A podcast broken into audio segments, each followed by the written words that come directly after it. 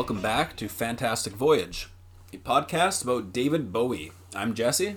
And I'm John. You can find us on Twitter at Bowie Podcast, and you can also leave us a written review on Apple Podcasts if that's where you cast your pods. Yes, please do. Today we are continuing our discussion and our voting and our comparing of Bowie's 1973 album Pinups. We flipped it over to side B. Uh, but before we get into the tracks, uh, we're going to do what we normally do to start off these episodes, and that's talk about the album cover. Pretty pretty cool cover. Uh, it's Bowie and and Twig the Wonder Kid. Yeah, she From- made a cameo on uh, Drive-In Saturday, and she's back. This was well, they were shooting this for Vogue, right? This this picture was being shot for Right. Vogue magazine initially, and uh, Yeah. I guess I can't remember the reason. Was it because they didn't want a guy on the cover, so they didn't uh, they didn't use it? And so Oh, I didn't. I don't know. I don't yeah. know. Yeah, I thought maybe it was used and they reused it or something. Yeah, I don't. I don't know too much about it. Well, the, the one thing I do know about the shoot that is uh, kind of funny is that I guess Twiggy had just come back from s- some sort of a tropical vacation or something, and she's super tanned. Yeah. And they hated the way that his, her body looked next to David's because David, like the photographer, was like blown away when he looked like a sheet. Yeah. Like, he'd never seen a body that white before.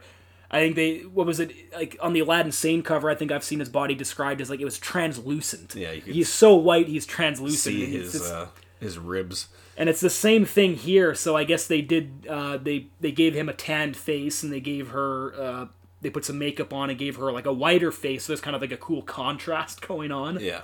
But uh, yeah, I thought that was kind of funny. To Bowie is the the whitest man on earth. It looks like she's grabbing his junk, kind of the way he's looking and the way her arms going down. He's like, oh, might have been. I don't know. Who knows?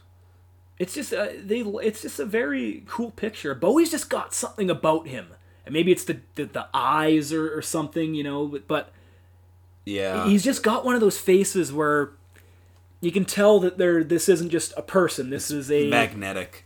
Yeah. Yeah. It's hard Um, to. Yeah. It's hard to describe. It's he's well. It's he's one of a kind. and maybe this is me, tr- you know, defying science and going all supernatural here. But there, I think even the photographer said that when he was taking the pictures, just the way that he looked and the way he carried himself. It's just, uh, yeah, he's he really is a one of a kind and uh, good cover. Back cover is okay. It's got some cool pictures here from the the Ziggy tour. I like the photo of him with the sax. He looks cool. Not many people hold a sax in a cool way like that. Like he looks like he, like a he's in a gang in the Warriors or something. Like the Saxons are coming, into, you know, from Coney Island. I don't know. blue blue cover with red text. I think he said that he wanted to do red on blue to capture the psychedelic aura of Yeah. the '60s, which I don't know. He doesn't really do too many psychedelic ones on, on this one. I kind of wish that he would have done more psychedelic stuff because those are usually my favorite moments on the record. But it, it's a it's a cool cover. Um, yeah, I, I like this cover a lot, and there's a cool inner sleeve too. And it's got just the lyrics to "Where Have All the Good Times Gone." Maybe we'll save that till when we get to that song. But Sure, yeah. yeah, I think this is a, this is a good cover. So let's drop the needle and get get into side B. I'm just gonna go out and say it. The best song on the album, "Sorrow," uh, cover of the McCoys Well, or the Merseys. it's uh, Friday on my mind though. Oh shit! Yeah, and it's funny because I thought that this that it started with sorrow too. Let's keep that in. Yeah, it's kind of funny because yeah, that's the first we talked about that. I and I was- still thought it started. yeah, and I was about to say, I mean, I, I'm glad we're finally disagreeing on something, but what the fuck? This is not the best song on the album. Okay, Friday on my mind. Uh, yeah, that's that's not by the McCoys. That's by the Easybeats. Uh, this is another, this is actually the closest to the other '67 song. I thought there might have been another one, but no, this is late, uh, November of 1966. Um. Okay, so interesting. You, am I getting a vibe that you're not crazy about this one? Yes. Really? Yeah. Oh, wow. I, I really really like this one. Yeah, it's uh, I don't know. It, it's kind of one of the more redundant ones uh, for me. a bit of a precursor to like the soul crooning that would show up on you know Diamond Dogs and obviously more prominently on Young Americans, but I don't know. It's, it's blended kind of awfully, at least to me, with with his Anthony Newley voice again is kind of uh, making a comeback, and it just it's kind of awkward. It all sounds weird to me. And, you know, we always rave about Bowie being this great first take vocalist, right? Like Ken Scott always goes 95% of Bowie's vocals were on the first take. Yeah. I think that method kind of comes back to, to bite him in the ass on a track like this, and a few others off this record. And that, that's probably because he didn't write these songs. You know, I think it, has got to be a lot easier to bang stuff out in the first take when it literally came from your brain. Yeah. Like, you know, you know how you want these words You to sound. Way. You know, it, it's kind of obvious, at least for me, like, for the first time in his career, that he doesn't really know how to perform these songs, or at least not to the degree that he was able to on subsequent records. So I, I love I, I like the vocal of this one. I, I like the way uh, you know the bugs me part. I think that's hilarious. He's kind of putting on yeah he's putting on that accent that we heard on the Deram album, and I I, th- I like the way that they they add their own backing vocals to it. Some very uh, promiscuous Yeah, they're backing vocals. swearing on it a bit. Yeah. I, I was looking for it because I've always I've, I've read that it there's an f bomb in here, Yeah. and I've you know, but I I can't quite hear it. oh, it's the I, I know where it is. I just can't hear it. I don't know. okay. Well, we'll we'll play it here.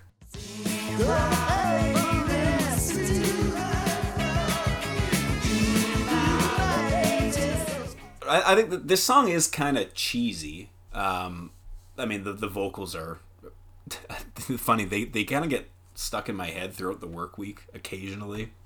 On Tuesday, like you know, coming Tuesday, I feel better. Although I disagree with that. I've always kind of thought that Tuesday is the worst day of the work week. You know, Monday, everybody's in the same boat. Everybody's kind of dragging their ass a little bit, and it's like, you know, oh Mondays, hey, that sucks. But you know, you're there, everyone's in it together. You kind of talk about what you do on the weekend. You have, you know, everyone's kind of collectively somber that the weekend's over. But like Tuesday is the reason why you hate Monday. I don't feel any better on Tuesday. It's just the, mm-hmm. it's- it's like the weekend's not, it's not coming up anytime soon, and you know, you can't complain about it being Monday anymore. It's just shitty old Tuesday. I don't know. Plus, that's the day when Bowie stops loving you.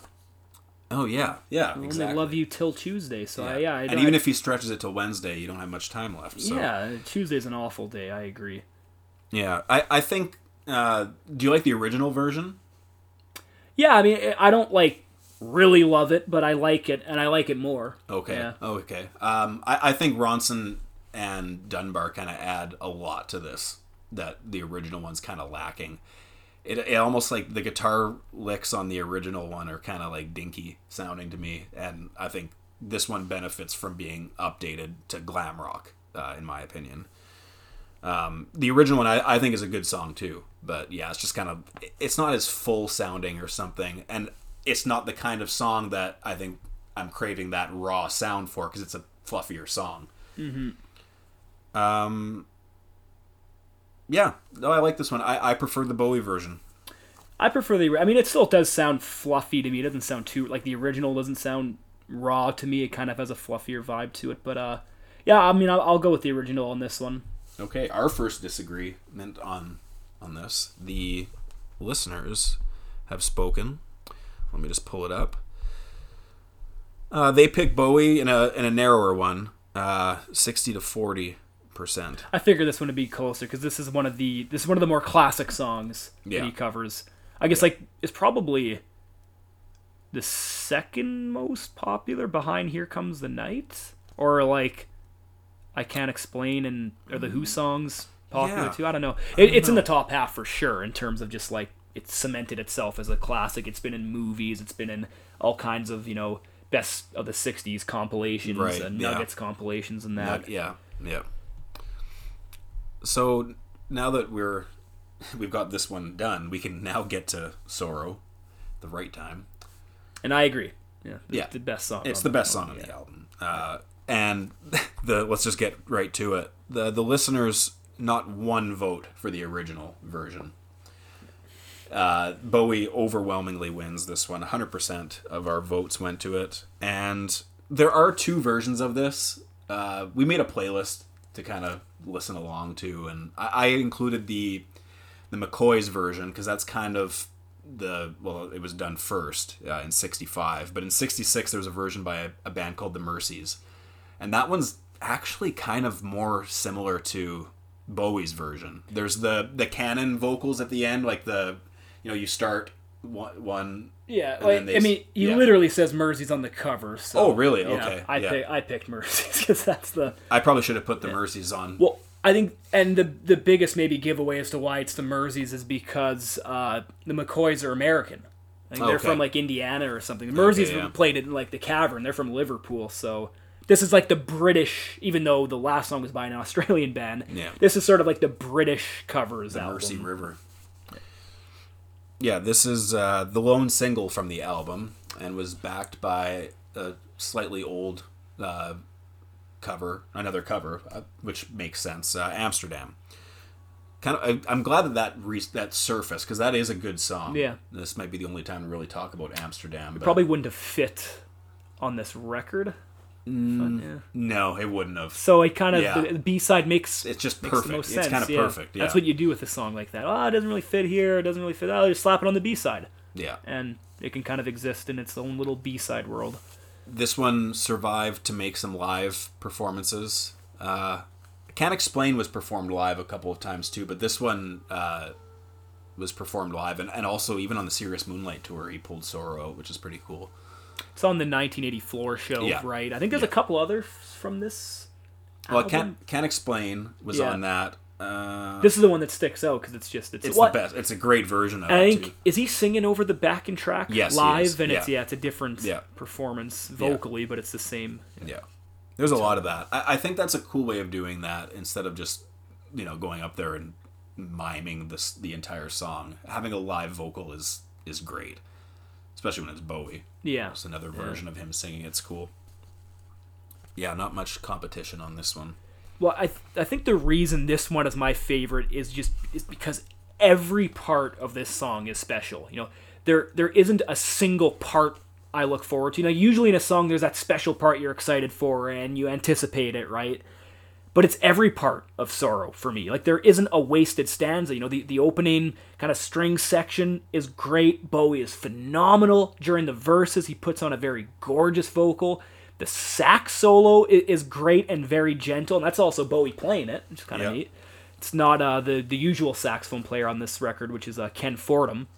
Uh, what are the other parts of the song? The, the verse after the solo with the sort of double vocals that are kind of Yeah. going all over each other sporadically. I look forward to that too. You know, that's perfect. And then there's there's Garson's piano outro, which It's a was a- long outro, but that makes it warranted. It's and that was like Yeah. its own new melody like that wasn't part of the original it, it's just it's all so good you know that there's not a single part of this song that i can get, distinguish as like the highlight there's not a, a wasted second on it and i i think that's why i like this one so much it's just every it is just it's just it's perfect it's just a great version of a already great song i i'm gonna give my vote obviously to, to bowie on this one uh but the Merseys version is great as well. I, I would encourage people to, to listen to that. Uh, the Beatles were a fan of it.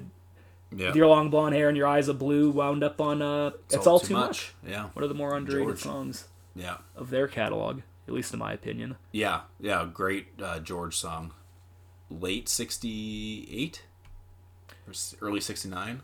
well no it came out in On yellow, Yellow submarine, in 69. but yeah. it was it was recorded in 67 like Oh, short, it was 67. right? shortly after sergeant pepper's yeah. Okay, yeah. it was actually like one of those weird instances where they actually recorded that i believe without george martin like they were kind of screwing around the studio doing it themselves type thing and it, it was recorded at uh would have been like maybe trident or something one of the Okay, studios that they cool. didn't normally record at but yeah it's uh I feel like it kind of missed its mark because I think if that song came out in '67, like I think if it's all too much came after like Good Morning, Good Morning, and before Sergeant Pepper reprise, Oh, it would have been heralded as It- part of we- the greatest album of all time. we would be talking about it like it's Yeah. one of the you know if that was maybe on there instead of Within You Without You, it would be like this great big classic song. But I, I feel like it kind of just missed its mark being slapped onto a yeah, a uh, soundtrack with like four new. It's just kind of an overlooked yeah. album and uh, one that kind of just started to get pushed to the side. Yeah, if that was on Sergeant Pepper's, I think it's uh it's a classic. It still is a classic to me. But Yeah. So moving along to the next song, it's "Don't Bring Me Down." originally by the Pretty Things. They show up for the second time, uh, released in 1964. So I, I this is another one where I like both versions. Um, you know that guitar part.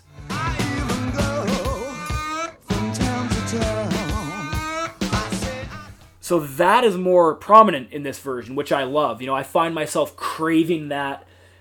And during the original, it's sometimes a little bit more buried in the mix, and I and I kind of I leave a little feeling a little unfulfilled when it when it's not there when I hear it. You know, it, it's not as loud, but I once again uh, we mentioned this on Rosalyn. I do prefer the more garage rock kind of freak beat sounding nature of the original, and I think Phil May's voice just suits this type of song a little bit better.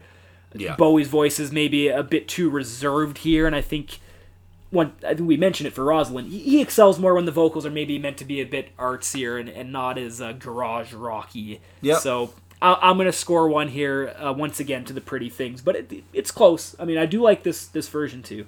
Yeah, they. This is a toss up for me, uh, but it's almost one of those things where you know in baseball the tie goes to the runner.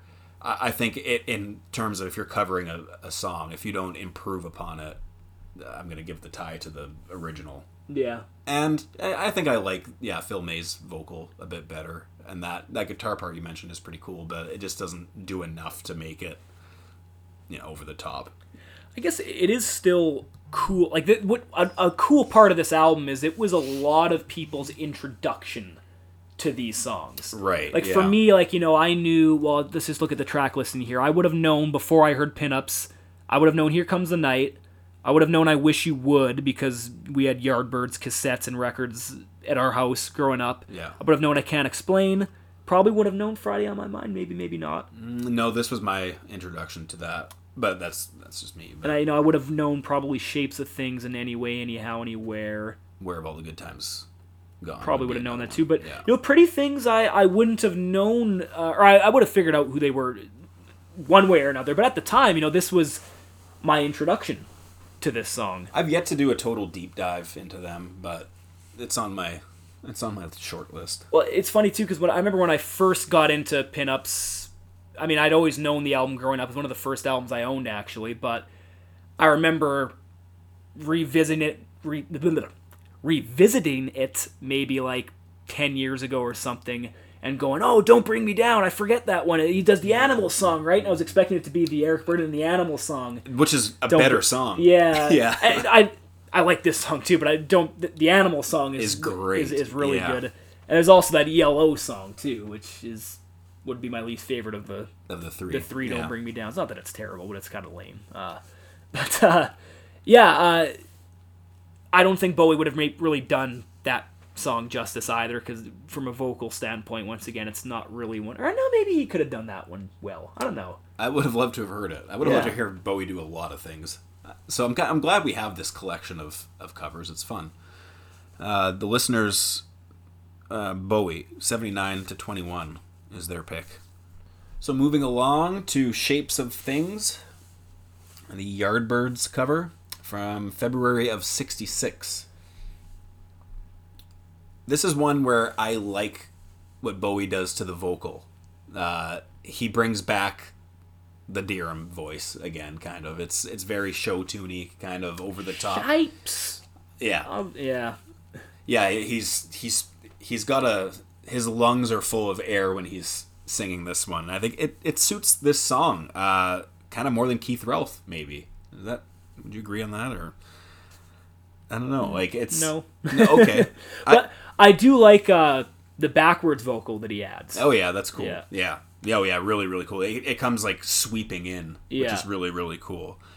Um, both guitar uh, solos on it are really really cool. Uh, what Jeff like Jeff Beck's guitar on on it is it's I think it's been on lists for like greatest guitar solos. And that's Ronson's hero, right? Yeah. Is Jeff Beck. So Yeah, he's playing- maybe throwing he's Ronson playing around bone. yeah with with with feedback and i think ronson replicates it he you know it's he does a fine job of recreating it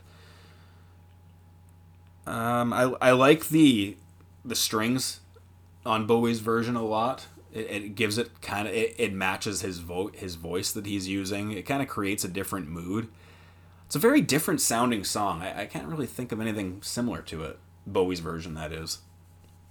Some really cool saxophone, uh, like, and, and I don't know if it's if it's all authentic saxophone or if there's some synthesizer in there too. But there's some really wild shit going on in the choruses. You ever listen to what's going on underneath? Yeah, and you know, I, I think that's the, the the best quality of this cover version is that the psychedelic nature of, the song is captured pretty well here. Yeah. And, and it's something I feel like I've said this a few times, but it's something I wish this album maybe had a bit more of because those trippier moments are some of my favorites. Yeah, and uh, it almost like I have a one of my guitar pedals. It's a chorus pedal has like this really fucky setting on it where it just like creates chaos. You've heard, you know, when, and they almost like use that underneath on a synthesizer or something that kind of it's like oh you can actually they actually found a space for something that just sounds really really trippy like that. And yeah i like you said like i, I kind of wish there was a bit more like this instead of something like uh the, the one previous to this don't bring me down. It was like oh another one of these kind of sounding ones. When this one comes on i'm going oh okay this is something a bit different a bit more psychedelic and i think i it, this one's close but i think I, I prefer the bowie version i think he improves upon the original uh, enough for me to vote for bowie Ken Scott is somebody who maybe excelled at some of those trippier moments because he was uh, he was all like backwards reverb on the chorus, and you know he would he would boost and cut reverb to to change perspective and stuff like that.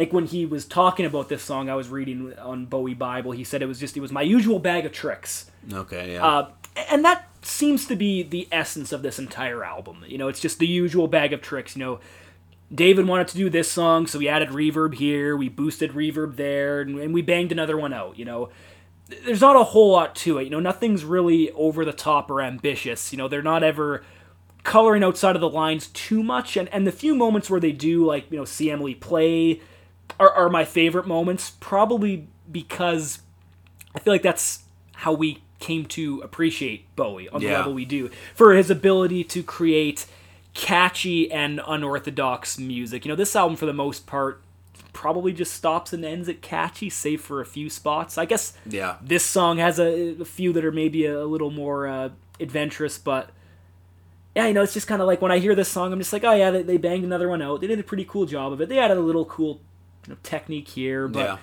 I, I'm I think I'm gonna go with the Yardbirds version for this one as well. So uh, we'll have to. Uh, this is what our second disagree, our second yeah and the listeners voted. I'm gonna guess they voted Bowie on this one. Yeah, the the listeners voted Bowie as well. Uh, this one was sixty-seven to Okay, thirty-three. closer. Yeah. So on to the second Who song to be covered, and that is "Anyway, Anyhow, Anywhere." Uh, 1965, same era as uh, "Can't Explain." Same. Was it I think it was the next single. the next single? Right. Yeah. This one wasn't on my generation e- either, was No. it? No. Okay. Uh, yeah, great, great song. Uh, both versions. Is this one Roger Daltrey doing uh, his best Phil May uh, impersonation a little bit? I maybe. don't know. I was gonna say because Roger has a rough edge to him. Yeah, too. maybe. Yeah, maybe not quite as rough as as Yeah, but yeah, it's, the- the it's- pretty they're very similar. the pretty things were dubbed the ugly cousins of the Rolling Stones. So they're they're gonna be the they're the ugliest sounding. So even an ugly I don't want to say ugly voice in in a bad way, but you know a, a rough voice. Yeah. E- even some of the rougher voices maybe won't sound as rough as Phil May's. Yeah. But Yeah, very similar. This one sounded like it could have been a Pretty Thing song, but yeah, it's it's a Who song, and it's a very good Who song. I, I like the backing vocals of the original version uh, quite a bit. It's one of the I love those really really high backing vocals. well, of the that's I think like the beauty of those early Who records, right? Yeah. Is it's just raunchy guitar. These drums are kicking your ass, and Roger screaming, and then you got these beautiful voices. In the Yeah. background. it's perfect. And it's almost whimsical sounding. And that's what's missing from I Can't Explain for me too, which I probably forgot to mention. Uh, Yeah, the that, that's a vocal. huge, Yeah, huge omission yeah. for me um, in the cover version. And so. and you know what? It's funny. That's probably why, despite really liking the Bowie version of "I Can't Explain," that that's what's missing. That's a huge part that's missing. Yeah, Mm-hmm. and and why I picked the Who version too. the deal breaker maybe for you there, yeah. Yeah. Uh, the last song had some experimenting with feedback. This one, Townshend's doing it too. He's using his pickup selector to kind of cut in and out, so it makes it like when you have feedback and you're playing with your pickup selector, it sounds like a explode. Well, I don't know. It sounds like a kind of like a machine gun or something. Mm-hmm. Really, really cool sounding. I think that's what he said. Or somebody said. I've, I've seen the word machine gun used to describe the song a few times. Yeah. Yeah. It's kind of neat too because uh, th- this one has the drums kind of take center stage on this one. You know, Dunbar plays very well on this, and I think Ronson is kind of overshadowed and outmixed by him, which is a little different. There's only a few moments on this record where you can say that. They, I don't- they play really well together, don't they? They were good, yeah. Yeah. I mean, he, uh, Dunbar seems to be like very Tom centric. Like I feel like he maybe hits his toms more than Woody did. Like there's more of a pummel to his playing style, or, or maybe that's just because the production on the the, the Woody albums are, are more thin. I, I'd have to play their stuff back to back, but the the drums Yeah, are definitely okay. what stick out to me in the best way on this song. But it is one of the uh, once again kind of one of the more redundant uh, versions er, re- redundant covers for me. Uh, and Bowie's voice kind of annoys me on this track. Uh, it- it's a problem on this entire record, I think, where like he's overly garish or something. You know, like he's kind of Okay, like I don't want to know if it like obnoxious is the right word, but you know the performances don't sound natural always. They they kind of sound forced or over the top. Like on Here Comes the Night, it was kind of so obnoxious to the point where it was kind of funny, but in other spots, it's just kind of like, oh, he's doing that again. It's just Very know, evident. very evident that he didn't write the songs, perhaps. Yeah, yeah, yeah, totally. Uh, he was obviously a, a great fan of, of you know Townshend's and, and the Who's. You know, like he did. Uh, obviously, did I can't explain on this album as well, and he did uh, pictures of Lily on on Toy, right? For Yeah. Toy sessions. Great, great song. And uh, the- when we saw the Who, or did we see them together? I, I think we were at the same concert. I don't know if we didn't- sat together, but we because you went with your wife, and I think I went with our dad. Yeah, we got tickets separately or something. Yeah. Anyway, they did pictures of Lily, and that was the highlight of the show. Yeah, that was yeah. amazing. It's a great song from their psychedelic period once again, which is Yeah. our favorite. Uh, yeah. Period. Uh, Pete's also uh, he he makes a couple appearances on Bowie uh, l- later on in Because Bowie's you're career. young, and yeah, Uh, what's the one on Heathen that he's on? Slow Burn, right? yeah, yeah. Two great songs. Yeah. Uh, great songs and great guitar songs too. The intro to "Because You're Young" is like one of the best intros ever. Kind of like it, it it sets you up for like this is going to be the best song of all time, and then it kind of like that that's the peak of the song. But anyway, yeah, yeah. Pete's great on Bowie's stuff. I have a uh, a great quote here I wanted to read from Bowie. He said, uh, just a kind of a, a funny story he had about about Pete. He says, "I took my first single to Pete Townshend. It was at a Who concert in 1969. Must have been around there. And I took it and I got backstage and I gave it to him. I said, play that and let me know what you think of it one day. And it was many years later he said, by the way, son, I remember you bringing me that single. I meant to let you know. I did like it. Lying bastard, Bowie said, because obviously he's going, Yeah. oh, he, he's, you know, he was, Yeah, he was supposed to tell him he liked it at the time. You Yeah. know, and he's, he's telling him when they're doing because you're young.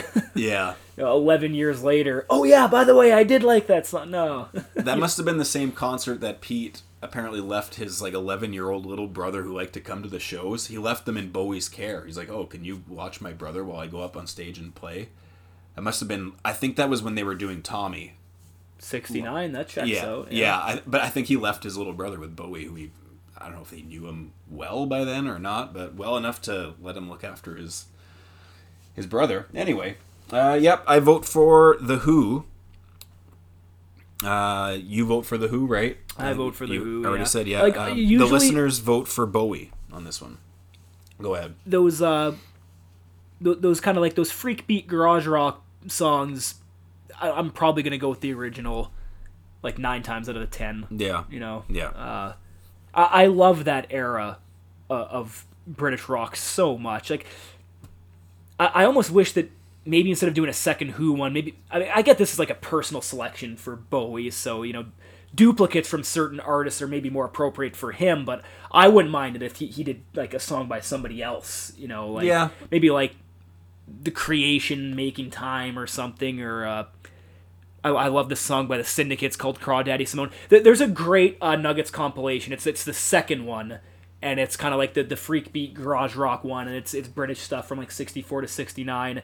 Uh, and Bowie actually winds up on that compilation. Uh, Davy Jones in the lower third doing "You've Got a Habit of Leaving." Okay. is on that. That's like my favorite of the Nuggets installment, or maybe that, and there's one that's like L.A. stuff, kind of like uh, dreamy psychedelic L.A. stuff. But Yeah. that Nuggets of like if you're a, pe- a fan of pinups, I can't recommend the second uh, installment of Nuggets enough. There's great stuff on there, and there's four discs. You'll never get bored of it. They're the best compilations like ever. Absolutely. Ever. Absolutely. Yeah.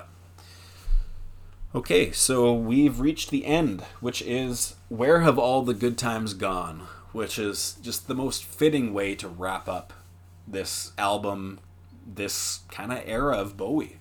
I mean, this is the end of the Spiders. This is the last Yeah. song uh, that you'll see Mick on until he makes an appearance in the early 90s, right before uh, he leaves us. And it's the end of Trevor Bolder, and it's kind of the end of glam rock for Bowie. Originally done by the Kinks in 1965 off their album The Kink Kontroversy. Great song. Beautifully selected, too. He could have picked a lot of Kink songs to cover, but this one just captures, I think, where he was at and where the state of his career was at at the time. Yeah, I think you hit the nail on the head because we mentioned it a, a little bit earlier that you know the lyrics to this song are the only ones printed on the inner sleeve, which is you know very, very interesting. Uh, know, Bowie obviously had a great respect for Ray Davies. We had a, a quote that we played from our, our best of the '60s episode where he said something along the lines that you know that Ray was brilliant at creating like a mass memory of of England that did or possibly didn't exist, and that it created like this mystical radiance because you weren't sure if these were memories or memories that you know he'd wish took place. And and I do find it interesting that then it's this is that the song that he decided to hone in on, and this is this is the one that you know.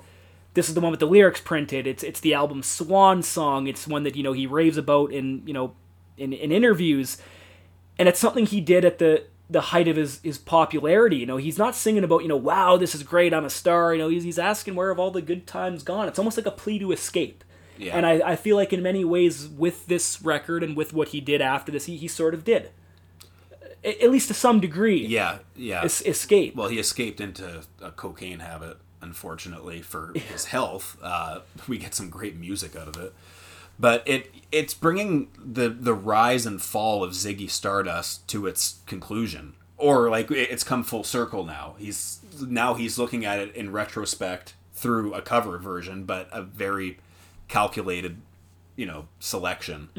Where, yeah, he's going now that the aftermath of what happens when a star gets big and you know sacks his uh, drummer on his wedding day and you know there's a lot of tension with the, the bassist and obviously the, the band is splitting up and yeah like this is this is what's happened. Like these are the feelings. I think he said afterwards like a couple days after that last hammersmith show that he thought like oh i feel a lot like better now that the the, the tour is over. Like geez, like, did I really just do that kind of thing? But he didn't look back much more than maybe that day, and that was it.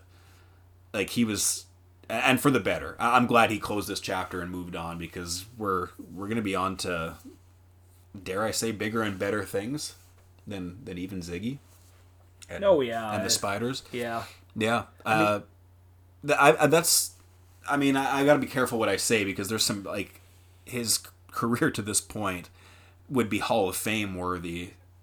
You know, like if it would have ended right right here, but I mean he he's about to enter uh, another universe in terms of what music in the mainstream can sound like. Uh, back to the song now. Now, We're getting I guess like in less philosophical terms, this could also just be like a throwback to I mean what this album represents, right? The oldies, the sixties, where all Yeah. the songs took place. yeah, it could. It it might yeah. not have this crazy deep meaning. We're kind of trying to pseudo psychoanalyze them here, which is, you know, it's kind of fun doing that. So, Yeah, that's our. that's why, that's kind of why we do this podcast. but uh, you know, it it probably is a multifaceted thing. You know, this song. It probably has a lot of those. It probably has deep ties to him. I mean, he the way he talks so fondly of, Ray and, and this song in particular, I feel like you know it did hold a special place in his heart, not just one where he went, "Oh, I like this song." I think the song meant a lot to him. Yeah. When you, it's the only one that you print the lyrics to on your inner sleeve, they all these words held a lot of merit to, to him. You know, Yeah. Obviously. Yeah.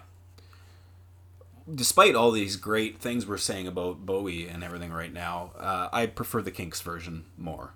Yeah. Yeah.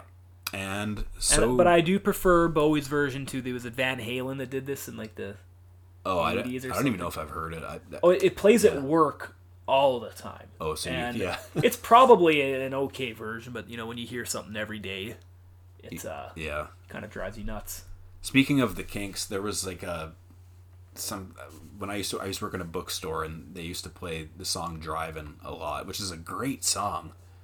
But that's a it was a weird one to have. It, I and it I think it was the original ver- like it was the Kinks. Like there was a lot of like covers of songs because of the rights that you can't play it in a public space or whatever without paying royalties or something. But that one was the Kinks version, and I went from loving that song to like, oh god, it just reminds me of working now. Anyway, uh, the listeners agree. Uh, in the closest one, 52% say the Kinks and 48% say Bowie. So they're pretty torn on this one.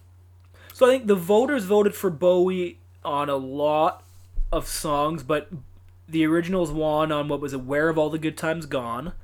Maybe we should go through them all. Should we go through as a roundup? Yeah, let's let's, let's take All a right. look. I'm curious because I Yeah. there's only a handful that Bowie lost on, and I think they're the ones where it was pretty obvious that he probably should have lost. Yeah. So the first song, Rosalyn, uh, was picked by, or Bowie was picked by the listeners, and we both picked the original.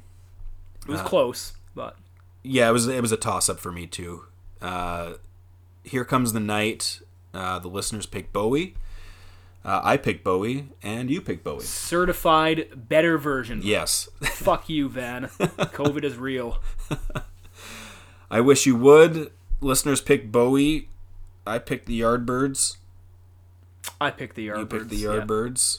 Okay. Uh, Cl- close again, but I think uh, Rosalyn was closer though. Yeah. See Emily play was the closest one for me. I was it was almost a coin flip because I love what Bowie did with it, but uh, this one was eighty one percent Pink Floyd from the listeners. I picked Pink Floyd, and so did you. It was like one of the furthest away for me, but it's also my second favorite song on the album. Yeah. Uh, Everything's all right. Listeners picked Bowie. I picked the Mojos. You picked the Mojos. I think Yeah. we both just like the the the, sixties. the more retro vibe because it just it. it. fits. That was the. Tarantino esque feeling. Yeah, that's the one that Yeah. Vincent Vega's dancing to in Pulp Fiction. Yeah, as blood splatters everywhere. Everywhere, I and he's singing "Everything's Gonna Be All Right." I can't explain was closer for me than it was for you by quite a bit. Uh, but we both we both went with the Who, uh, and so did the listeners. So unanimous uh, failure by Bowie on that one. Although I don't think he did a bad job of it. Uh, Friday on my mind, Bowie wins for the listeners and from me. But this was the first one that we disagreed on, uh, where you picked the original. Uh, Sorrow was there wasn't even a single listener that that picked the the McCoys or the Merseys version, so it was just yeah, Certified better version. yes. Uh, Don't bring me down. Uh, the listeners picked Bowie in a bit of a landslide, uh, but I picked the original. I go with the original as well. But the, the, the prettier th- er, the prettier things, the pretty things ones are the closest I think of the ones where Bowie lost me because I think he does like just as good as a job of the of the original, but Yeah. the, the essence of the original is just Ty naturally captured in the original Yeah. by by a hair a hair better. Yeah. Shapes of Things. Uh, I picked Bowie in a very, very close one. Uh, the listeners picked Bowie, and you picked the Yardbirds. Yeah. So there's our second uh, disagreement. Uh, anyway, anyhow, anywhere. I picked the original. You picked the original. Listeners picked Bowie. What was the uh, voting on that one? Uh, 62% uh, picked Bowie. Okay, Yeah. I figured it would be a bit closer because the Who's version is is a classic. Yeah. I feel bad calling it a, a certified failure on the on uh, can't explain. But certified. I, I don't mind it, but it's I not guess a you like failure, but I mean, yeah. Uh, but yes, certified uh, not as good uh, on the last one too. Everybody uh, is in, in agreement that I shouldn't say everyone's in agreement because it was fifty two percent only that picked the Kinks, uh, but we picked the Kinks as well. Well, the, yeah, I'm glad the Kinks won. The uh, the Kinks should be like every bit as you know popular as like you know the Stones and you know the, the Beatles and the Beach Boys and all the rest of them. It's almost like, eh, but the Pretty Things are underrated too. It's almost like the Pretty Things should be as popular as the Kinks, and the Kinks should be like as popular as the Who. Yeah, and the Who should be as popular as the Stones. Well, They kinda are, I think guess. the Who, the Who, the Who I think are more appropriately rated, but Yeah, that sounds about right.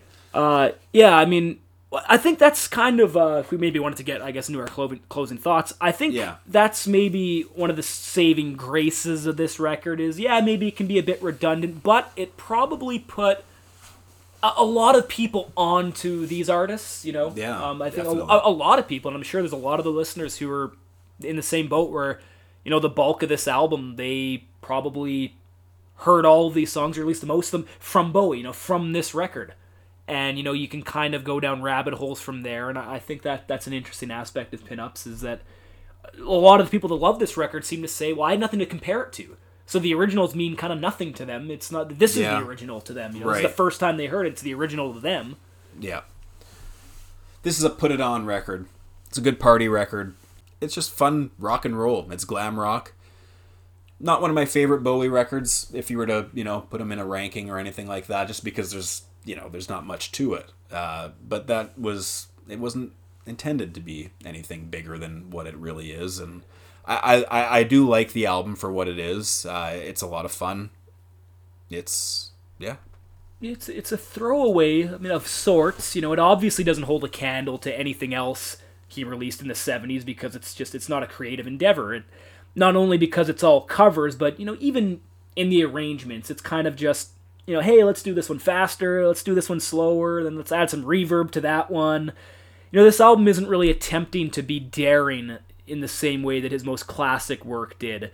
You know they're just cycling through these songs and at their best they're fun. At their worst they're kind of flat and redundant but overall i think it's still a very fun and rocking record i mean after all it is bowie and ronson operating at like the height of their powers you know Yeah. this is them at the top of their game you know it can't, it can't be that bad and, and it isn't but at the same time it's one i'm not really returning to unless i'm kind of like you said unless i'm having a party and i need some up, up, up tempo rockers having trouble talking Yeah. I, I wouldn't. You know, I, I think I might disagree in saying that that they're on the top of their game, though. I, I don't think. I, I think Well, Ronson's, yeah, maybe the height of their their powers, I guess I should say. Right. They're- I, I think the they're on a beauty. roll. I think the beauty of Ronson is how uh, he was able to work with Bowie and and in, with Bowie's creative side, and, and where he could bring Bowie's ideas to life. As where this one, they're just kind of adding cool ideas to some of the, the original songs, which I, yeah, there's parallels there, but.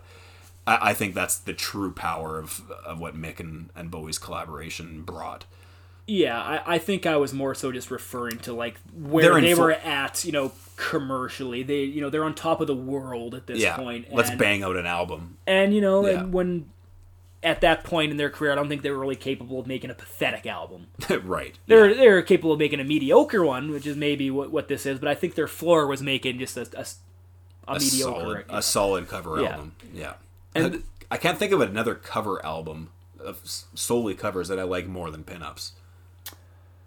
Yeah, I don't know. This is better than the John Lennon one. There's Nick Yeah. Cave in the Bad Seeds had a, a pretty decent one. Well, the, there's uh, Bryan Ferry had his cover album. And it was right around this time, and he he went after like he covered some big like he covered Dylan, he covered Elvis, he covered the Beatles, he covered Yeah, uh, "It's My Party," which is great. Yeah, it was uh, These Foolish Things. Right, Yeah. was the name of the, the record. Was there a bit of like uh, some tension or like some between like Bowie doing this and sneaking it Yeah, out beforehand? they were coming out at like the same time, and that's another one of those stories where like legend has it Bryan Ferry was pissed off and he wanted this album to not come out before his did, but then he's all he's denied that though. Um, I'm not sure. I, I do think that's the better record though. I, I, I think uh, Bryan Ferry Brian it- Ferry of of Roxy of Roxy Music, yeah. I think it it's at least undeniably better as like an artistic endeavor because you know that record is very original you know like it, it's hilarious in some spots and outrageous but he also puts sort of like his own i don't know what you'd call it like his sophisticated romantic spin on a lot of the tracks uh it's very ir- irreverent irreverent we always mispronounce a word Yeah. uh, whereas Sponsored by what was it, White Claw? Uh, whereas this record probably suffers from being overly reverent Yeah. irreverent is the word I'm looking for. Yeah, yeah. it was, uh, you know, Bowie pays homage to the uh, original arrangements and doesn't really expand on them an awful lot. He just totally flips the tra- he does "You Won't See Me" and "Sympathy for the Devil" and "Hard Rain's Gonna Fall," and they span from like I said, funny to romantic. It's just, I think that's that's maybe. I don't even know what my favorite cover record is. I don't really like cover records all that much, but that might be it. I don't know. Yeah. I mean, the early Stones records are pretty much cover records. Yeah, Uh, like two originals on them or something. yeah. Uh, the Dylan ones are pretty subpar in the grand scheme of things. Oh yeah, I wouldn't really consider those. Yeah.